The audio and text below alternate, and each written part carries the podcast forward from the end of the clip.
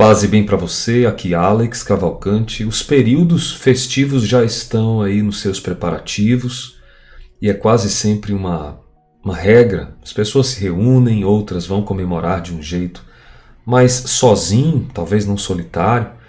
Mas a grande verdade é que as festas de final de ano marcam um tempo bem interessante na mente e no coração das pessoas. Por que será que as pessoas ficam um pouco mais sensíveis nesse período? Será que a saudade, será que essa falta, uma lembrança ou o desejo de querer ter feito alguma coisa?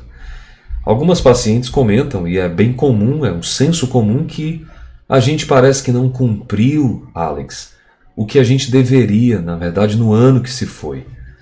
Um ano difícil, um ano diferente, um ano atemporal, para muita gente, um ano de dor, um ano de falência, um ano de terribilidade né? e faltou ternura, talvez compaixão, tivemos aí ódio por todos os lados, mas há esperança, há esperança para quem acredita que a vida pode ser realmente um presente, uma dádiva de Deus a ser vivida com intensidade.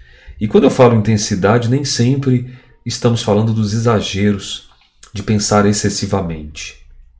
Talvez o que eu queria propor aqui numa reflexão de mentoria clínica biopsicossocial as áreas da vida biológica, psicológica e de relacionamento, é que você fizesse uma retrospectiva, ainda que amarga, mas com um comprometimento, com um compromisso. Sabe aquele compromisso que você tem de eu vou fazer algo porque eu preciso fazer alguma coisa para melhorar essa minha dinâmica, essa minha proposta. E eu sei que isso pode parecer talvez bem desafiador, é normal que as pessoas sintam-se desafiadas por esses episódios, mas tem algo também que pode ser extremamente rápido de se resolver, que é esse modelo, esse pensamento, essa forma de introduzir em você a esperança do dia de amanhã. Ah, Alex, mas isso é uma promessa que talvez eu não cumpra. Eu, na verdade, não consegui cumprir nem as minhas coisas, aquilo que eu quis, aquilo que eu achei que fosse, fosse vida para mim. Meu casamento se foi, minha filha se foi, os meus filhos, meu dinheiro, os meus sonhos? Como que eu posso ter uma expectativa de dias melhores? Exatamente como a palavra chamada indignação. A indignação do que um dia foi perdido pode produzir em você essa sensação de que algo pode ser crescido ou ser acrescido, porque a indignação gera neurotransmissores, a dopamina é um deles, que vai começar a querer fazer você se movimentar. Aí vai vir um pensamento dizendo não precisa fazer isso, e você rompe esse pensamento e projeta novos planejamentos, novas ações, contatos com pessoas, o que, que eu devo me afastar, sabe? Não quero mais isso para minha vida. São coisas como essa que a gente precisa ir falando sempre aqui para alertar você que um ano finaliza com oportunidade de um novo ano. Lamentar sem uma atitude frente a isso pode ser até uma calcigenação da dor, entende? Um engessamento. E você pode mudar isso tudo. Quando você marcar um encontro com você, quando você entrar num processo de saúde, seja uma consulta, uma sessão, quando você se tornar uma pessoa estudiosa sobre si mesma, para não desperdiçar mais um ano da sua vida e mais outro ano. Faça do seu ano, nessa expectativa de vida, um ano diferente de verdade. Um ano que vai fazer com que você galgue situações e circunstâncias bem melhores do que a que você viveu. E eu tenho uma convicção de que se você usar a desgraça daquilo que um dia foi, você vai conseguir transformar em graça os dias que virão. O que, que você pode aprender com essas experiências? O que de verdade você acredita que foi uma chave na sua virada de ano? O que você sabe que pode ser feito, mas acabou não fazendo? Talvez isso tudo seja para mim, para você, uma novidade, uma, uma, algo que a gente não esperou, uma perda de um ente querido, a perda de um negócio.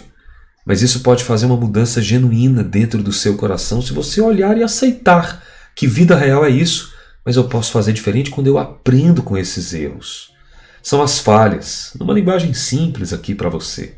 São as falhas que nos movem aos nossos sonhos, aos nossos projetos, ah, mas comigo não funciona assim. Me desmotivo. Não estou dizendo que é anormal a desmotivação. Ah, fico triste, Alex. Eu não acho que é errado entristecer por algo que não deu certo. Mas eu acho que você pode fazer diferente. Acho que você pode mudar esse quadro, essa situação e fazer algo uma vez, pelo menos uma vez a cada período.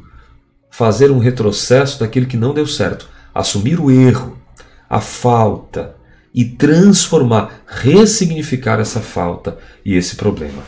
Porque no final do ano a gente vai ficando mais triste mesmo. E é normal, ficando triste, que a gente perca um pouco a esperança, a. Eu, Alex, eu tinha uma, uma, uma esperança de que as coisas fossem dar certo para mim esse ano, não deu. Ok, então talvez isso vai mudar você, mas mudar para melhor. Experimente fazer um momento agora.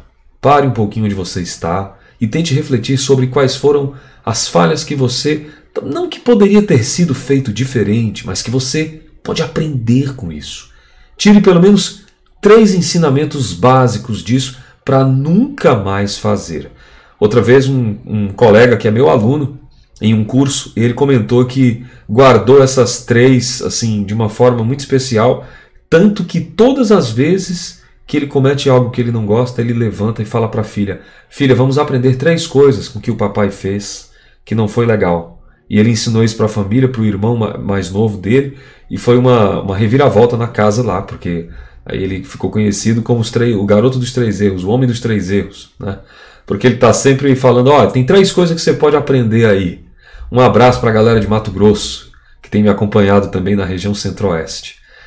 É, acho que isso vai ser uma coisa bonita, né? Se a gente começar a aprender com os nossos erros e dizer, toda vez que eu for entrar num lugar, eu pergunto o preço antes. Uma das questões que ele me trouxe ali que foi bem legal. Porque às vezes essa coisa de você entrar e acaba né, não sabendo quanto custa. Comida self-service é muito disso, né? Você não sabe quanto custa, é incerto e pode ter problemas a médio e longo prazo. Então eu queria incentivar a uma reflexão bem legal sobre isso. Da próxima vez que você cometer um erro, ao invés de angustiar-se, tente fazer um momento de reflexão. Esse final de ano pode ser um momento de reflexão de como aprender com os erros e é isso que eu quero deixar para você aqui no nosso momento de mentoria clínica. Tudo bem? Paz e bem para você. A gente vai se ver no nosso próximo episódio aqui da nossa saúde biopsicossocial. Vamos em frente juntos, sempre. Até lá.